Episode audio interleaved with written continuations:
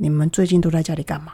有没有人从一早上睡起来就觉得今天心情实在是很不好，想说，哎，会不会全台升四级？是不是有很多这种想法会突然冒出来，对吧？那我来提供几个居家生活疗愈自己来的方法给你们。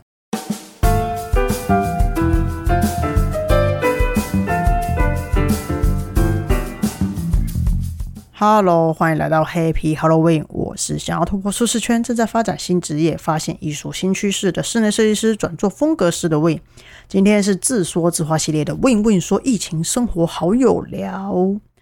我猜这一星期大家应该都不好过，对吧？从上个礼拜开始，然后呢，有些人是工作上受了影响，有些人呢是心情上的焦虑跟烦躁。那也因为疫情的关系啦，我觉得大家多多少少都会感觉到自己情绪上有一些嗯异常。那为什么会这样说呢？因为这两天蛮多我自己的朋友晚上会突然传一些讯息问我人生大事，那真的是人生大事，我还蛮意外的。他也可能是因为疫情时间，然后大家生活的脚步突然慢下来了，开始会去思考一些问题。然后在思考的过程当中，一定会有一些情绪上的波动，然后呢，会有一些不安全感跟不确定性，再加上环境外加压的焦虑感，然后大家内心层面势必会非常非常的躁动这样子。但是焦虑、犹豫或者是不安的原因，大概都是来自于不确定性啦。比如说，不确定疫情是否可以被控制住，不确定我的事业会不会受到这一波疫情的影响。不确定我现在去 Seven 会不会就被感染了？不确定我是否会被放无薪假？不确定公司是否撑得住？不确定我要不要干脆就换工作？还有最重要就是不确定我要叫 Uber 还是要叫 f Panda。那通常呢，掌握权都在自己手上。你可以很快做决定的时候，带来的影响其实是比较小的。我是说情绪上的影响会比较小哦。但是如果一旦掌握权不在你自己手上的时候，你没有办法快很准去做决定的时候，通常带来的情绪上的影响会比较大。那这个都是不变的原则啦。那你看，像疫情，它不确定是不是可以被控制住，这个就是后者嘛。那你看说要吃 seven 还是要外送，这个是你自己可以很快做决定啦。啊，这个就是前者啊。那我们自己能够做决定的，就是把口罩戴好嘛，然后勤洗手。那其他的不能操控在你自己手上的，就只能不要让自己太担心、太过于焦虑这样子。那不晓得你们还记不记得前几天柯皮很霸气的采访说：“没事，都给我待在家。”这句话真的很霸气哈。那现在疫情严峻的时刻，待在家里当然是最好的、最安全的。只是你们平常都待在家里干嘛？那尤其这一两个礼拜，有一些公司开始开启居家办公了，所以家呢，在这个时候就显得特别重要。居家生活风格对于我们来说，就占了非常非常重的比分了。说实在话哈，我觉得这样也好啦，不然平常我们都那么忙，不然呢，就是假日就往外跑，很少会去正视居家生活风格。刚好也可以让大家宅在家里过好防疫生活，然后也可以过得很疗愈。顺便呢，把自己的居家生活风格好好的检视一遍。意思是说，就是平常大家都是靠大自然啊疗愈、舒压我们自己的内心嘛。那现在我们来学一下如何利用家里的空间来疗愈自己吧。好，那首先先想一想，你们最近都在家里干嘛？就是防疫这段时间，你们都在家里干嘛？看书、看电影、追剧、打电脑、划手机、打电动、睡觉、工作、打传说对决，然后还是打英雄联盟。这种的有没有人从一早上睡起来就觉得今天心情实在是很不好、很闷，然后不知道今天要干嘛，很无聊，或者呢就开始焦虑，想说：哎，今天确诊人数会不会又破两百？会不会全台升四级？是不是有很多这种想法会突然冒出来，对吧？好，那我来提供几个居家生活疗愈自己来的方法给你们。几给来呀？好，然后让你们快速的把各种烦闷啊、各种无力啊、待在家里的各种烦化成好能量。哎，想不想学？很棒吗？听起来很酷哦。好，那首先第一个步骤最重要的就是一起床就可以疗愈你自己的关键是什么？我跟你讲，这个步骤超重要。如果你连这个步骤都做不到，那你后面就别搞了。来，乖乖，第一步骤就是。先带着你的心哭，你的身躯去刷牙洗脸。哎，拜托洗一下好不好？很脏呢。你有眼屎不会代表你看起来比较性感好吗？好，OK。假设你今天很不爽好了，就是不知道为什么你一起床就鬼把到会，那你可以干嘛啊？有些人就开始手机划开，开始网购，一大早一大早起来就网购，刺激消费，买起来。然后有些人就手机划开嘛，有些人会开始看一些比较爆笑社团啊，看一些笑话啊。点开 YouTube 频道啊，看一些狗啊、猫啊、可爱的小动物啊、叔叔呀这样子。那其实呢，你可以更有目的性的去做这些事情。对，这集呢就是风格师的六感大绝招之一——视觉疗愈法。没错，就是要让你待在家里，宅在家里，疫情时间也可以让你自己用你自己的视觉感去疗愈你自己。好，那视觉疗愈法是啥意思呢？就是一个很简单的观念。你看到什么会让你心情好，就是好。例如，你上网看一些帅哥美女的照片，可以让你心情变好。OK，那你就去看，你懂吗？就这个观念，非其实非常非常简单。如果你已经很够了解你自己，你觉得说你看这些东西，它可以让你情绪变好，那你就去看。那前提是你要足够了解你自己哦，就干脆就趁机的研究一下你自己。问一下自己说：“哎，你看到什么会让你心情大好？比如说，有一些人去逛一些呃文具用品店，找一找可爱又实用的小东西，就会让自己的心情变好。那有些人呢是去看一些空间照，就会让自己变好。那有些人会习惯去逛网拍嘛？那有些人呢会去找一些漂亮的亚克力画看呐，然后就会让自己的心情变好。那有些人呢会去看一些漂亮的寝具，哎，心情就会变好。”那有些人呢会去看一些植栽的照片，哎，心情也会变好。那有些人呢看到薪水入账，心情就会变好。哎，这很正常，对不对？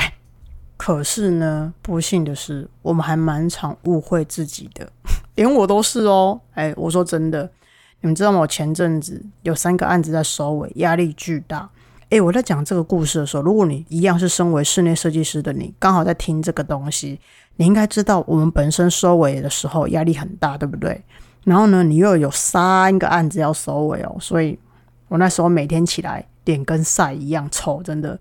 然后呢，我开车去工地时，我就会打开我手机，然后打开 YouTube，然后搜寻 Blackpink，点开一首歌，那首歌叫做《As If It's Your Last》。哦，我跟你说，我看不到一分钟，我立刻心情变大好。我跟你讲，大好哦，我没有骗你们，真的。然后去工地看到师傅，我都笑脸迎人。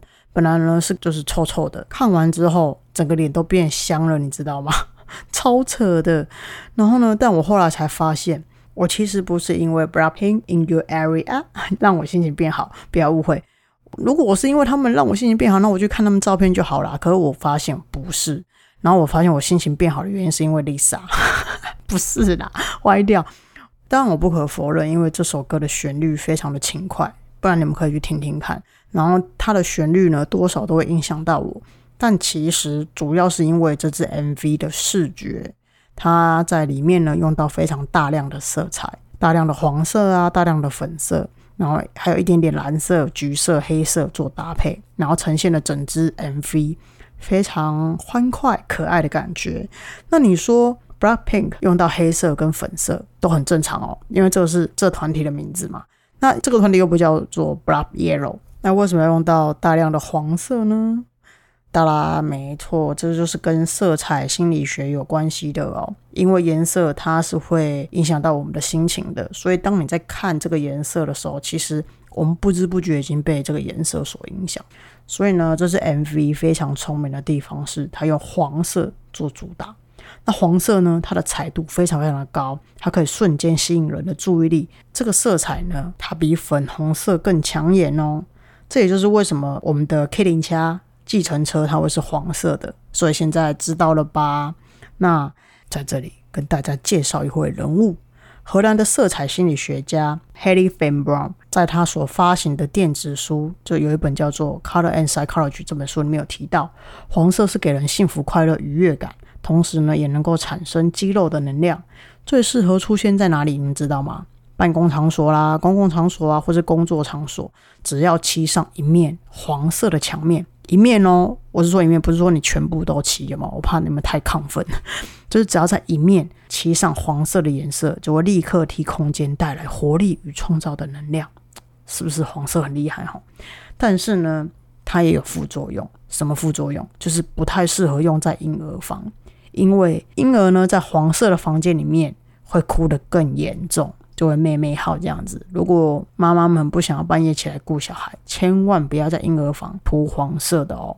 然后呢，Haley Fan Brown 同时也提到说，不同的黄色都会有不同的效果，比如说芥末黄跟正黄色或是浅黄色，它都有带来不同的效果这样。而每一个颜色呢，它同时都会带来正向的影响，也会带来负向的影响。所以呢，这件事情告诉我们说，颜色还是要用对地方、用对时间点、用对量。你看，如果说我们在婴儿房漆上黄色，这个就是一个比较不聪明的方式啊。除非你的企图就是想要让那个婴儿一直哭，有没有？那个哭声很洪亮。好，那我们现在来进阶的研究一下。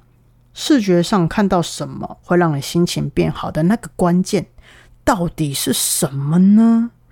像比如说，有可能是颜色，或者是说你喜欢上网购物、逛一些寝具店、看寝具的物件会让你舒压。那这个关键到底是什么？是材质还是织面会让你舒压？还是这个寝具的本人的款式让你舒压？还是呢这个寝具的视觉照片会让你感觉到舒压？还是这个寝具本人的颜色让你感觉到舒压。其实，当你多做这样深入的研究，有什么好处？你们知道吗？好处就是，如果是这个材质或是这个布料让你舒压，那你之后只要针对这样子的材质去搜寻更多的物件，比如说抱枕啊、皮毯啊、衣服啊、织物啊，你可以找到更多相关的舒压小物嘛。那假设如果说是寝具本人的款式让你舒压的话，那它的功能到底是什么？也或者是说，比如它可能是日本进口的，然后独立桶加什么高科技泡棉之类的，那你就针对它这些功能下去搜寻更多的好物。那再以寝具的视觉照片来讲好了，它可以带给你舒压感。那你可以去 Pinterest.com 这个网站上搜寻更多空间美照嘛。那如果说是颜色的话，那就更好办啦，用色找色嘛。假设说你喜欢白色，那就收起白色的东西；喜欢红色就收起红色，喜欢粉红色就收起粉红色啊。其实你们有遇过一种情况，就比如说你真的很喜欢蓝色，然后你看到有一些蓝色的小物，你就觉得有点欲罢不能的感觉。我觉得有时候你喜欢那个颜色，你就会特别的去关注那个颜色所制造出来的物品啊物件。那就代表说，你心里面跟这个颜色，它其实是有共鸣的。那既然讲到颜色，那就来一个色彩心理学的基本百科好了。如果你今天呃心情很躁动，那你就需要去看个绿色。你们知道为什么吗？因为绿色带有安宁、宁静的感觉。那它也对身心非常好哦。比如说像你看植栽、植物，它就是这样子去疗愈我们的。那假设你今天起来，你感觉你飘飘的不落地，那怎么办？你呢就可以多去看一点卡其色啦、大地色啦、棕色这系列的颜色。那这系列的颜色呢，它代表着踏实稳定啊，也可以带给你相对的安全感。那如果假设你今天有点闷，想要 happy 一下，你可以来一点橘色。因为橘色呢，它也代表欢乐、阳光、鼓励和刺激。不然，为什么大家这么喜欢喝橘子汽水呢？对不对？那而且你喝橘子汽水的时候，你感觉到开心，因为你喝的其实是颜色，不是汽水。好，那通常颜色呢，跟人的健康也是有关系的。比如说，红色可以增强人体的新陈代谢，增加呼吸频率，跟提高血压这样子。那绿色呢，它可以减慢。人体的新陈代谢，并产生镇定效果。那蓝色呢？它会抑制我们人类的食欲。所以呢，听到这里，减肥的人有没有 要多看一点蓝色？哎，你知道防疫宅在家里。会一直吃，一直吃，然后就很容易变胖，而且我现在又不能去健身房，也不能够说就是去外面运动，所以当然就会一直吃，一直看电视，一直吃啊。所以其实我们多看一点蓝色，说不定我们的食欲就会被抑制。我们是不是这样就不会一直想要乱吃东西，对不对？那我是觉得啦，色彩真的其实蛮容易被忽略的，尤其是在台湾。但在国外呢，大家可都是吃颜色豆腐的高手呢。你们知道国外有一个课非常非常流行，它叫做 Color Therapy 色彩疗法或色彩治疗。然后呢，还有一些什么营销色彩学啊、广告色彩心理学啊、商业色彩心理学啊等等。哎，说不定从今天起。你慢慢的注意你自己，能够让你自己安静下来，或者让你自己心情变好了，也有可能是色彩这一部分哦。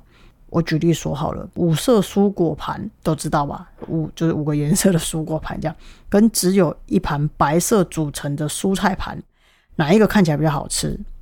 啊，所以为什么大家喜欢去吃烧烧锅？那烧烧锅的菜盘一定都是多彩的嘛？